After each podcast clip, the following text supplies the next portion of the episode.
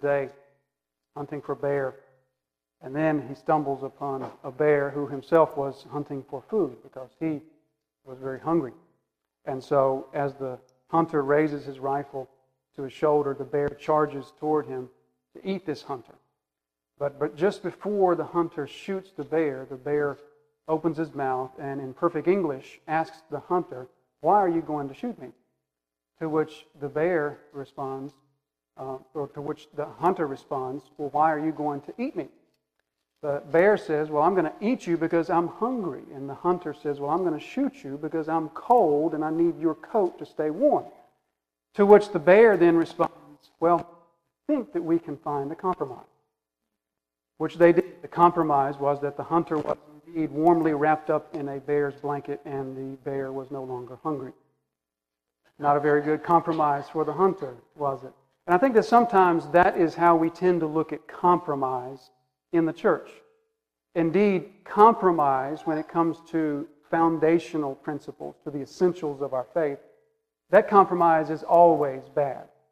But Scripture actually has a very positive view of compromise when it comes to those things that aren't essential, that aren't fun, fundamental or foundational to our faith. We are called to be peacemakers. And oftentimes, being a peacemaker means that compromise is made on some secondary issues that are not of ultimate importance to our faith. We have before us today a passage that is a wonderful passage on the topic of compromise. Acts chapter 15, you know where we're at there. Acts chapter 15 is an incredible passage for us on compromise because it shows us both sides of the spectrum. It shows us a church that refuses to compromise on the fundamental, essential things to their faith. Yet on the secondary items, they are very willing to be peacemakers and compromise on that which is not ultimately consequential to their faith. Acts chapter 15 is where we're at. You remember where we were from last time, the end of chapter 14, the missions report. Paul and Barnabas have come back and have given this missions report to the church. They've told how God has opened this door of faith to the Gentiles. And remember, we said last week how that set up chapter 15 because chapter 15 is all about the Gentiles. The question of the Gentiles. Can a Gentile be saved or can only Jews be saved? Must one become a Jew before one becomes a Gentile? That was a tremendous question of the day. That question consumes nearly all of chapter 15. So, chapter 15 is a large section for us, as you'll see as we go through this really, it needs to be preached in one sitting because it's all related to each other.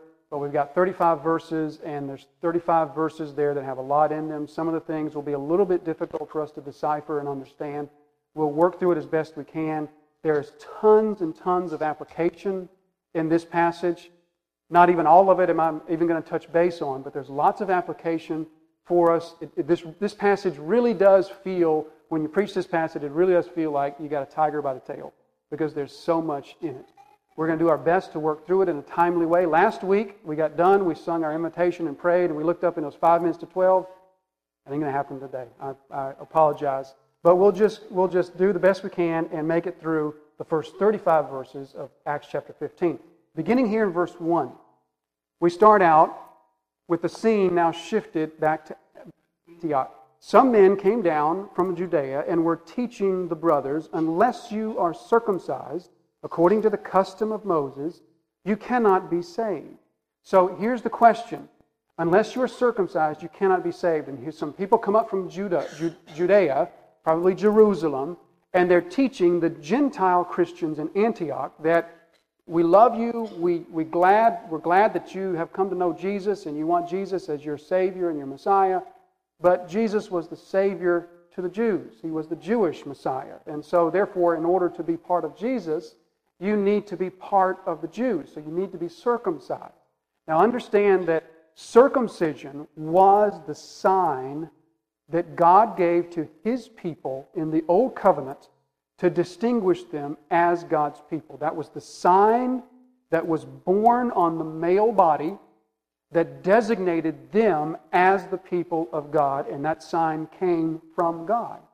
And so when they speak to them about circumcision, what they're speaking to them about is not just the cutting of the, of the foreskin flesh.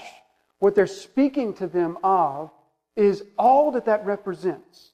The circumcision was just the sign that represented all the other things that came along with it the dietary laws, the sacrificial laws, the Jewish traditions, the way of life, the Jewish way of life, and the Jewish way of faith. And so when they're saying to them, you must be circumcised, they're saying to them a whole lot more than just the cutting of some flesh. They're saying to them, you must be Jews, because Jesus was the Messiah to the Jews. Please understand that we have every reason to believe that these people were saying this out of love. That they really did understand that that was the way to know Jesus. He was the Jewish Messiah. And so this is not animosity. This is, this is not just sort of a, a legalistic way of thinking, though that's really what it is as we look at this. But this was really, I think, done out of love and concern. That we know that you love Jesus and you've been compelled towards Jesus, but we want you to be part of him, and here's how you are part of him. However, verse 2, Paul and Barnabas didn't take very well to that. And Paul, after Paul and Barnabas had no small dissension and debate with them, so there was lots of argument. Paul and Barnabas were none too happy that these folks had come up from, from Judah preaching this, uh, this, this extra requirement, these extra requirements to salvation. In order to be saved, you must also be circumcised and become a Jew. They had no small dissension and debate with them. And so Paul and Barnabas and some of the others were appointed to go up to Jerusalem to the apostles and to the elders about this question. Now, within verse 2, there's some more things that are, that are going on that Luke didn't tell us about. These people come up from Jerusalem, and there's a debate and dissension, a lot of discussion about this. Paul and Barnabas aren't too happy. We get the idea that it wasn't a, exactly a friendly discussion. But also in the mix, mixed of all that was Peter who had come up to uh, Antioch as well. We, in order to see that, we turn over to Galatians chapter 2. I went ahead and put it in your sermon notes, in your bulletin here. Galatians chapter 2, beginning from verse 11. But when Cephas, or in other words Peter, came to Antioch, I opposed him to his face, because he stood condemned. For before certain men came from James, he was eating with the Gentiles, but when they came, he drew back and separated himself, fearing the circumcision party. And the rest of the Jews acted hypocritically along with him, so that even Barnabas was led astray by their hypocrisy. But when I saw that their conduct was not in step with the truth of the gospel, I said to Cephas before them all, If you, though a Jew, live like a Gentile and not like a Jew, how can you force the Gentiles to live like Jews? So, as part of this dissension, this debate that goes on, part of it was Peter. Peter came up to Antioch, probably to hear the missions report that Paul gave back in chapter 14. And while Peter is there, he's fellowshipping with the Gentile Christians. He's sharing table with them. Now, what does a Jew believe about eating with Gentiles? Don't do it, ever, never. Under no circumstances does a Jew share a table with a Gentile. But Peter's doing this with these fellow believers in Antioch until some others come up from Jerusalem, and the, these are Jewish believers, and Peter sees them, and once he sees them, he withdraws. And now he's not fellowshipping with them, and now he's not sharing table with them. Paul rebukes him, as we see here, about his hypocrisy. And then this big dissension, this big debate, is what occurs after that. In fact, it gets so big, not only does it, does it divide Peter and Paul for a time, but also it divides Paul and Barnabas for a time. And not only that, but this becomes a huge deal for all the churches. The church in Philippi, remember when we studied Philippians, that was a big deal in Philippi. The church in Lystra, the church in Derbe. That's what the whole book of Galatians is about. That's much of what Hebrews is about. This was a huge, huge question. So big of a question that they're going to now have a big powwow. Verse 3. And so, being sent on their way by the church, they passed through Phoenicia and Samaria describing in detail the conversion of the Gentiles and brought great joy to all the brothers. So they have this big meeting in Jerusalem. They appoint Paul and Barnabas and some of the other elders to go to that meeting. On the way there, they stop by Phoenicia and Samaria. Remember, there's, remember the Samaritan revival? There's a church in Samaria. So they stop there. They tell the Samaritan believers and the Phoenician believers all about this first missionary journey of Paul and all the, the how the Gentiles are coming to faith. And they rejoice over that because the salvation of lost people brings joy to God's children. And um, wherever Paul goes, he's talking about Jesus, right? I mean, he's, he's going from Antioch to Jerusalem. And when Paul goes from point A to point B, he's not going to do it without talking about Jesus. So he talks about Jesus, brings great joy. Verse 4 When they came to Jerusalem, they were welcomed by the church and the apostles and the elders, and they declared all that God had done with them, which reminds us of uh, chapter 14, verse 27. Remember the missions report that Paul gave? He said they declared all that God had done with them, the same words over here. He's declaring to the church in Jerusalem all that God has done with them. Paul was all about giving glory to God. Paul is the one who God is doing miracles through him. He's striking Bar Jesus blind. He's healing the lame man in Lystra. And, God, and Paul is quick to give God all the glory for that. God has done all these things through us, with us. But, verse 5, but some, belong, some believers who belonged to the party of the Pharisees rose up and said, It is necessary to circumcise them and to order them to keep the law of Moses. So they have this big church powwow, this big meeting. Now, who likes meetings? Not me. I, I, before I became a pastor, I was in a secular career for 15 years that most every day I had meetings with people, and I hundreds of hours I have sat in meetings, and I don't particularly care for them. Probably most of you are the same way, but they have this big church meeting because this is, is that important. And Paul and Barnabas have come here along with some other elders of the church in Antioch, and now this, this uh, um, party of the Pharisees, the party of the Pharisees, rise up in the meeting and they say it's necessary to circumcise them and to order them to keep the law of Moses. So, this is an issue for the early church that I believe is somewhat difficult for us to really understand well. And the reason is, is because we're Gentiles. We've never been under the law of Moses. We've never been um, part of that old covenant people of God. We know that we know Jesus. We know that Jesus saves Gentiles. And we know that we are, we are not grafted into ethnic Israel. We are uh, grafted into spiritual Israel. We know that we're children of Abraham and all, how all that goes. And so for us, I think that this is a very difficult thing to get our minds around. But if I could, let me just help us to understand maybe what the church was dealing with, the significance of the problem or the question that the church was dealing with. The question has to do with the nature of salvation. Does God save people who are outside his covenant of people that are known by the sign of circumcision? Does God save those people that are outside of that?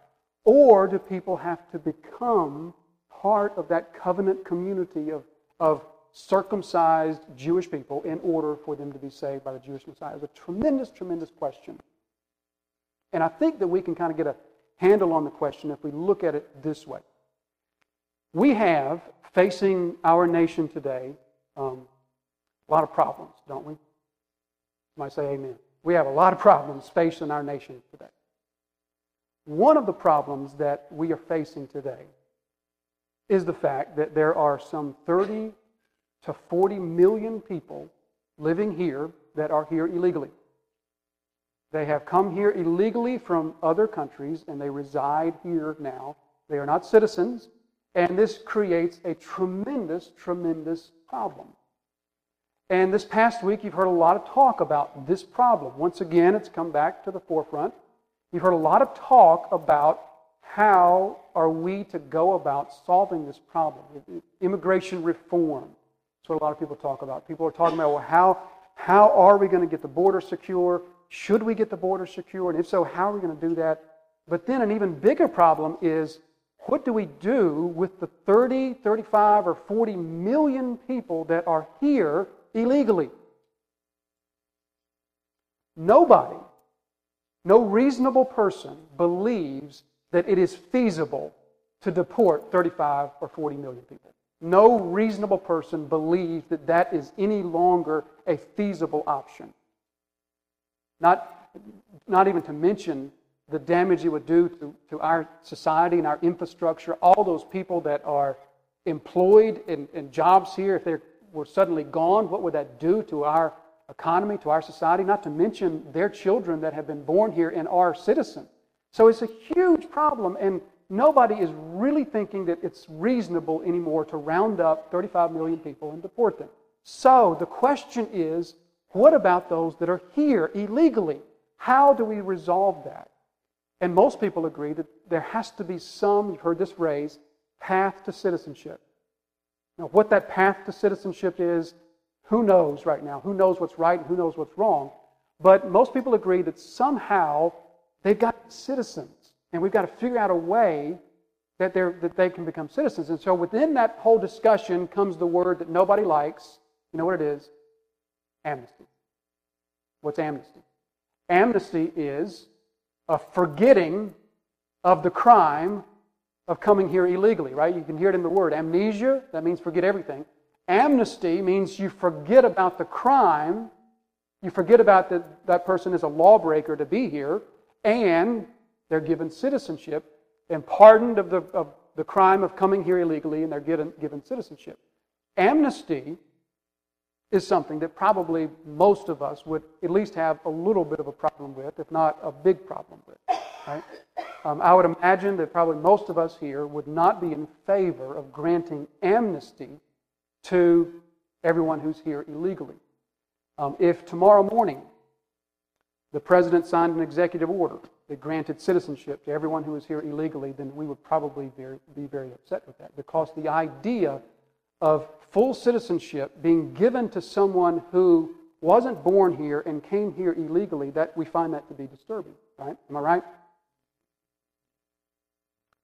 Take that feeling that you have about that and take it to the spiritual level, and that is exactly the problem in the early church. Because that's exactly what Paul was preaching spiritual amnesty. These people weren't born Jews. They've never observed the laws of the Jewish people. And yet they're going to be given full citizenship in the people of God. It's almost exactly the same issue that we are dealing with when we talk of, of, uh, of uh, amnesty within the, within the topic of immigration reform. Paul is talking about spiritual amnesty for those who, by every account, did not deserve to be full citizens of the kingdom of God. And so all of the deta- all of the distaste that you may have when we talk about political amnesty, take it to another level. And that's what the church was wrestling with. Can you see why this was such a contentious issue? Can you see why that people were very, very passionate on both sides? And this was not something that was quickly or easily settled and put away. Even after Acts chapter 15, this is going to go on for years and years and decades before the problem is really put to rest. So I think you, you kind of get a taste of the whole scope of the problem when we put it like that, don't we? Now, here's the next part of that. The next part of that is that I want to help you understand that you are just like the party of the Pharisees. And so am I. We all are like that to one degree or another because here's what the party of the Pharisees was doing. What they were attempting to do by placing the law of Moses on the uh, Gentile believers was they were attempting to take away some of the scandal of the gospel. To take away some of that the scandal, to make the gospel a little less scandalous. If tomorrow morning our president signed an executive order that made every illegal person here immediately full legal citizens, that would be a scandal, wouldn't it? That would be scandalous. Now, what's a scandal? A scandal is something that is, it appears morally wrong, but it's not just wrong, it's shockingly wrong. Right? If you get a, a speeding ticket on Old 87 here, that's wrong. But that's not shockingly wrong. And depending on how you drive, maybe it's not shocking at all. But it's not shockingly wrong. A scandal is something that's shocking and wrong. And so the gospel, in that sense, was scandalous. Here are people that have no right whatsoever to claim the people of God. We do. We were born into the covenant people of God. We have followed his laws and regulations and sacrifices, and we've been the faithful people of God. We were circumcised on the eighth day. We follow the dietary laws. We've gone to the synagogue. We've gone to the temple. We've done all these things. And we love these people and we want them to be part of God's kingdom, but we can't just give this to them. I mean, it's okay that they weren't born Jews. We understand that. That's unfortunate. But now they need to do what they can to make up for that. And what Paul is preaching is no. Spiritual amnesty says it's given to you completely freely. And you are utterly unworthy of receiving it. There is nothing about you that makes you worthy of receiving this. And so I give this to you completely freely. It's the same thing Jesus was talking about in the parable of the workers in the vineyard. Remember that parable? Some of them worked all day long. Some of them worked half a day. Some of them worked a couple of hours. And Jesus, Jesus says that the owner of the field gave them all the same pay. And the ones who worked all day were upset about that. And that was Jesus' point. That is the nature of grace.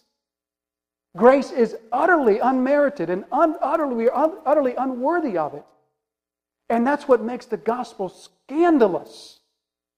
It's scandalous to think of full citizenship in the kingdom of God being given to people who are so utterly unworthy of it.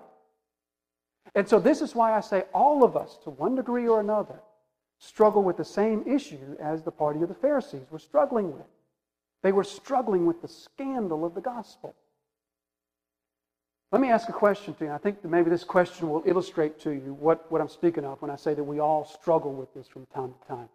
It's a question I found that is, is very revealing to reveal to us our own heart in the sense of, of how much do we really grasp the gospel. And the question just goes like this it's very simple. Just imagine that you meet God right now. That um, before you walk out this door, either your life is taken or Jesus comes back or whatever, and you meet God right now, would God be disappointed with you or would he be pleased with you? Most people, most Christians will say, I think he'll be disappointed. Because we know that we're sinful people. And we know that we fail God daily. And so I think most people will say, well, yeah, God will be disappointed with you. That reveals to you how you are thinking just like the party of the Pharisees. In that God attaches your spiritual worth or your spiritual value to something you do, to how well you obey Him. The scandalous answer of the gospel is if you were to meet God today, He will be completely pleased with you. There will be no displeasure on the part of God if He meets you today. Why? Because He is completely pleased with Jesus. And Jesus covers you. That is why, if you meet God right now, He will be completely pleased with you if you're in Christ. Now, that's not the same thing as saying that God's pleased with sin. Of course, God is displeased with sin. But God is not displeased with you. You see how easy it is to confuse our worth with God, our value to God, with how well we're obeying Him. It is so easy to do, and this is exactly what the Pharisees have done. The worth of the, of the Antioch believers is somehow attached to something that they do. And Paul says, no, it's not. It's attached to something Jesus did. And that makes them fully worthy, fully pleasing unto God. You see, we all have this same bent, this same tendency to slide back into thinking that God views us based on how well we're doing for Him. It's a tendency that all of us have, that we naturally slide back into, into feeling like God is more pleased with us when we've obeyed Him well and less pleased with us when we've failed to obey Him well. And again, that is not the same thing as saying that God does not desire obedience from you and that God is not displeased with sin. But God is never displeased with anyone who is inside of his Son Christ and has had the righteousness of Christ. That's the scandal of, of, of 2 Corinthians 5.21. God has made him who knew no sin to be sin for you, that you would be the righteousness of God. Scandalous, isn't it? Kind of hard to get your mind around. And so you can see how hard it was for these Jewish believers to get their minds around this. So they stand up and say it's necessary for them to circumcise themselves and follow the law. In other words, in order to be worthy to God, they've got to do something. They can't just be given full worthiness without doing something. Then, verse 6 the apostles and the elders were gathered together to consider this matter. And after there had been much debate, Peter stood up. Now, we hadn't heard from Peter since way back in chapter 12. But now Peter stands up. And Peter is going to, first of all, let me just make a comment about the, the humble leadership of Peter. Peter waits till everybody has spoken, waits quietly and patiently till everybody has spoken. He's showing wisdom here. Proverbs 18, verse 17 says, The one who states his case, case first seems right until the other one comes and examines him. Isn't that the truth? Don't you, when you, sometimes you hear one side of a story, you say, hey, that, that sounds absolutely, until you hear the other side, right? And so Peter holds his tongue. He listens carefully before he speaks. Remember, this is the same guy that back in the Gospels was so quick to speak about everything, was constantly putting his foot in his mouth. You see how far Peter's come. He humbly listens, right? And he stands up, finally. And don't you get, don't you get, get the sense Peter's the most respected person in the room, isn't he? This is Peter. He's the rock. He's got the keys. He walked on water. He is, he is the most respected person in the room. And so, don't you get the sense that whatever side Peter comes down on is going to be what the church does? But he stands up and said to, the, to them, Brothers, you know that in the early days God made a choice among you, and that by my mouth the Gentiles should hear the word of the gospel and believe. And God, who knows the heart, bore witness to them by giving them the Holy Spirit, just as he did to us. And he made no distinction between us and them, having cleansed their hearts by faith. Now, therefore, why are you putting God to the test by placing a yoke on the backs of the, of the disciples that neither our fathers nor we have been able to bear? But we believe that we will be saved through the grace of the Lord Jesus, just as they will. So Peter stands up and makes this little speech. Sounds exactly like Paul, doesn't it? Only it's Peter. And he makes this speech and says, here is the side that I'm going to come down on. I'm going to come down on the side of Paul. Brothers, you know that in the early days, God made a choice among you that by my mouth the Gentiles should hear the word of the gospel. He's talking about Cornelius' house. Remember the whole sheet thing? And he goes to Cornelius' house. What God has declared clean, don't you, don't you uh, call unclean. And so then he preaches the gospel. Cornelius and the other Gentiles are saved. And the proof of that was, verse 8, God who knows the heart bears witness by giving them the Holy Spirit. God's not going to make a mistake when He gives His Holy Spirit. That's only given to people who are in Christ. And God's not going to make a mistake in the giving of the Holy Spirit. And the Spirit was given to them, so clearly they are now part of Christ. And they were uncircumcised Gentiles, by the way.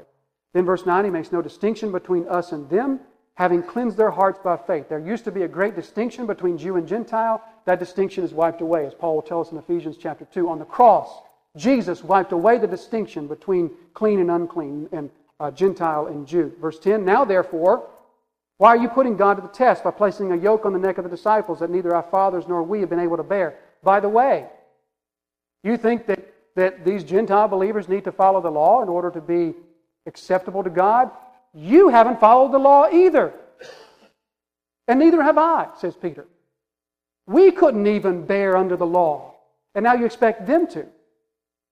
Verse 11, but we believe that, the, that we will be saved through the grace of the Lord Jesus just as they will. Notice how he put it? He didn't say they'll be saved just like us. He said we'll be saved just like them. Now, let me just reflect for a moment on Peter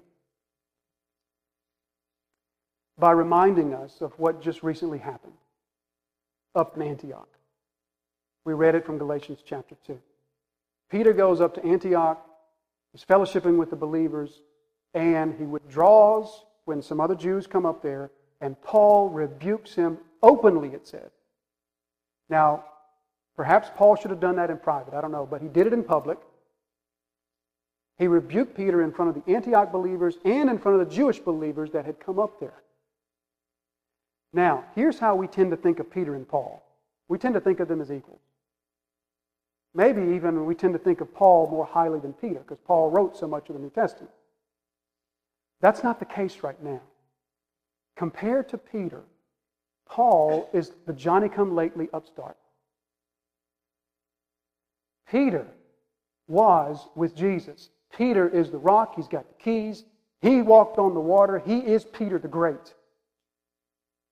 Paul, who is he? Yeah, Jesus met him on the road to Damascus, and yeah, he's done some, God's done some miracles through him in these things. Yeah. But this is not a comparison of equals here. Peter is much more highly respected than Paul right now. And yet, Paul rebukes Peter. Now, they find themselves back in Jerusalem in front of the church council. And here Paul has stated his case. And everybody in the room has the utmost respect for Peter. Peter can stand up and he can crush Paul right now, can he? Brothers, I was with Jesus. Jesus gave me the keys. I say that these believers need to follow the law of Moses. And that would have been done for Paul. But Peter doesn't do that. The humility of Peter. Having been just rebuked by Paul, now Peter stands up and takes Paul's side, or rather, takes the side of what's right, takes the side that the Holy Spirit has led him to. How can Peter do that? Peter can do that because Peter has been crucified to Peter. He's been crucified to his reputation, he's been crucified to his pride. Just as Paul will say later on to the Galatians, I've been crucified with Christ. It's no longer I who live, but Christ lives in me. It is now Christ who's living in Peter. And Peter is not concerned about his reputation. He's not concerned about vengeance. He's concerned about what is right. Folks, how many problems in our churches would have been avoided if our leaders thought like Peter? If our leaders were not concerned with their reputation and their advancement, but instead were humble and had been crucified to themselves, and instead only looked at matters from the perspective of the kingdom of God, how many church splits would we have avoided? How many church issues would we have avoided? How many hurt feelings would we have avoided if our leaders were more like the godly leadership of Peter right here? But you know, Peter's not the only godly leader in the room. Verse 12 And all the assembly fell silent, and they listened to Barnabas and Paul as they related what signs and wonders God had done through them among the Gentiles. In other words, God's in this, guys. Haven't you heard about the healing of the man at Lystra? Haven't you heard about Bar Jesus? Haven't you heard about all these signs and wonders? Obviously, I'm not doing that. God's clearly in this. Then, verse verse 13, after they finished speaking, James replied. So, who is James? James is the leader of the church in Jerusalem. He's the leader of this meeting, the moderator, if you want to call it that. He's the leader of the meeting here. He is not the Apostle James, the brother of John. Remember, he had his head chopped off back in chapter 12. He's been martyred. This is James, the half brother of Jesus, who didn't even believe in Jesus until after his resurrection. He has now, he's the writer of the, the Epistle of James, too. So this is the same James that wrote James. He has now become the leader, the respected leader of the church here in Jerusalem. And he stands up and speaks. Now, let me say something else about James before we go on. James was a Jewish Christian who believed passionately in the keeping of the law. As I said, he wrote the Epistle of James. And I know we've all read the Epistle of James, how often James talks about the law. In five chapters, he talks about it ten times. Here's a man who's passionate about Christians being morally upstanding in the keeping of the law, and so on and so forth. Do you remember who, who it was that came to Antioch that got Peter so upset? Remember who it was that came? Back in Galatians 2 again. When Cephas or Peter came to Antioch, I opposed him to his face because he stood condemned. For before certain men came from James, James sent them. They were James's cronies.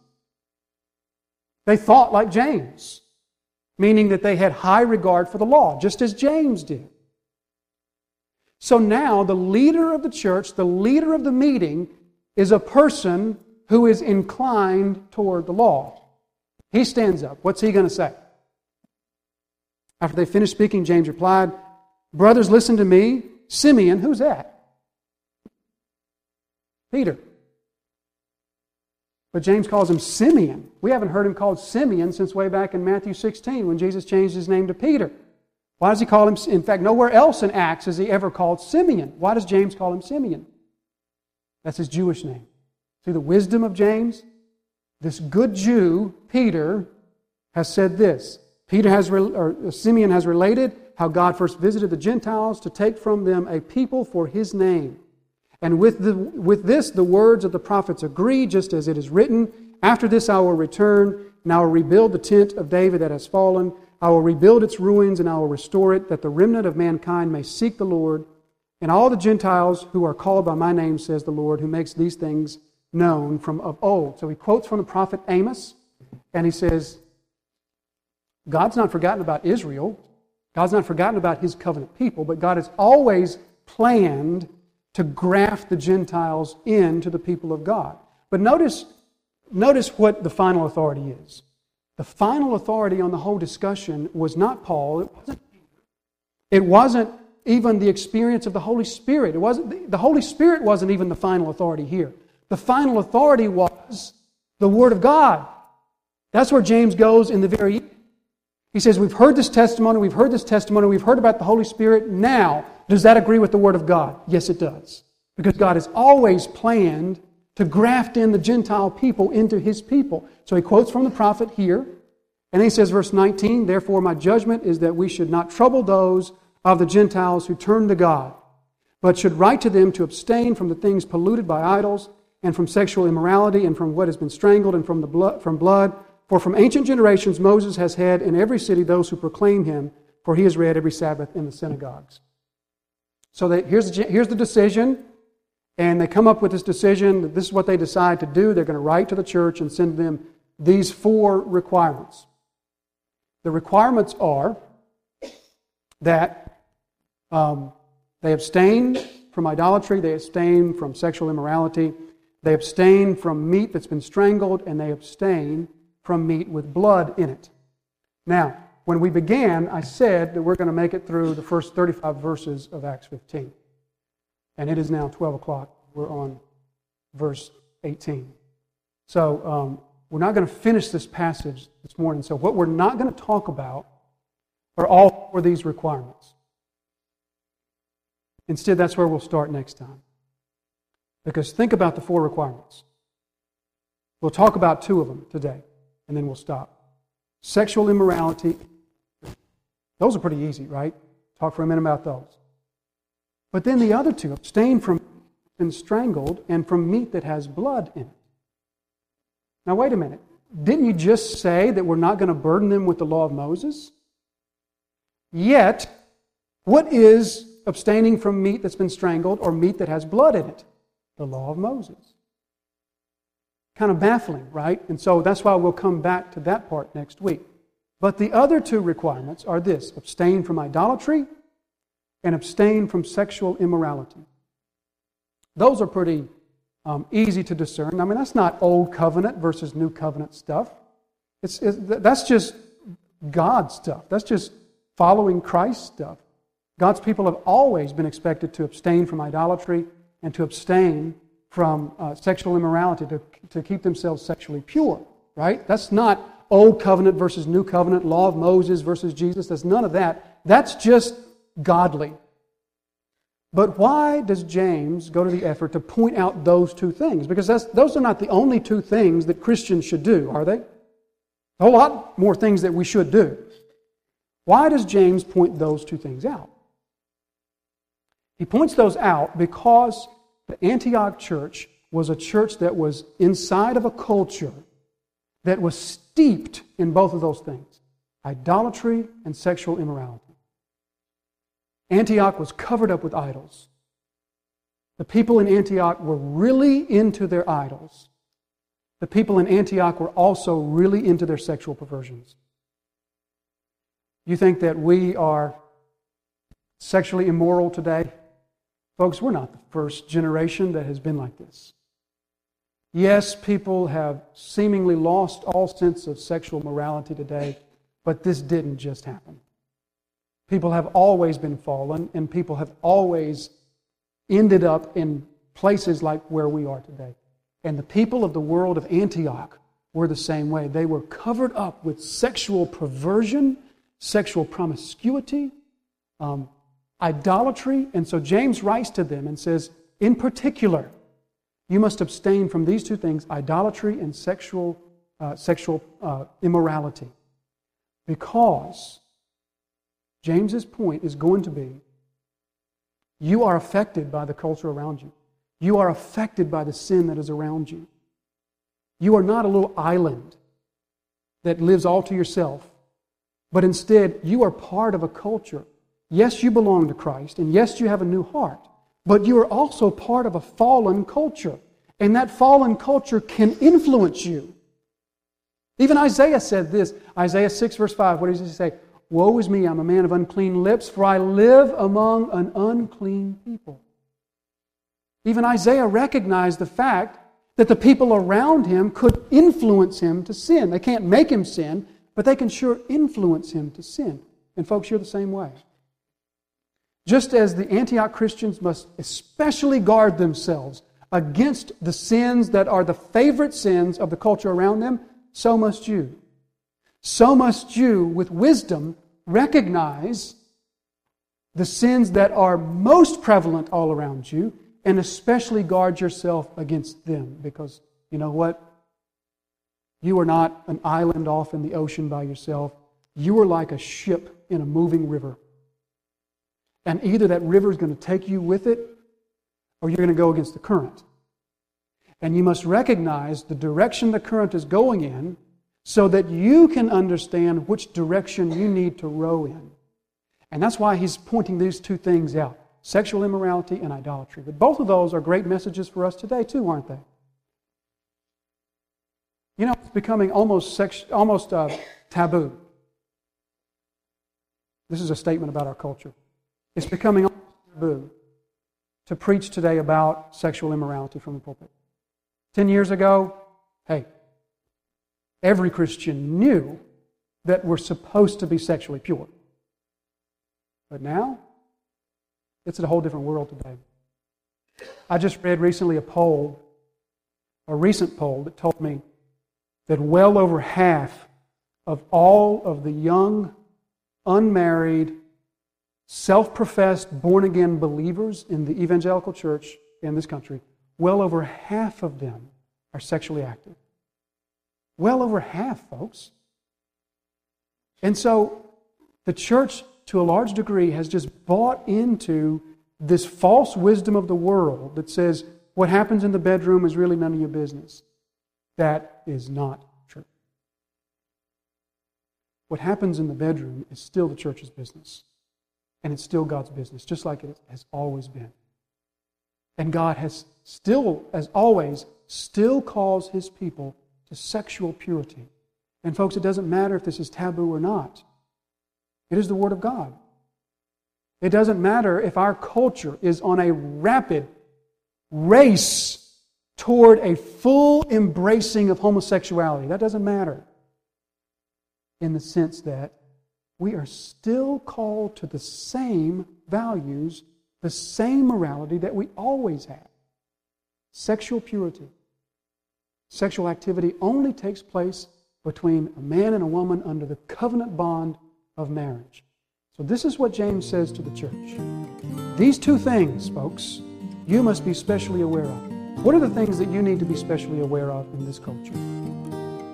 What are the sins that are all around you that are particularly accepted that you need to be on particular, particularly on your guard about?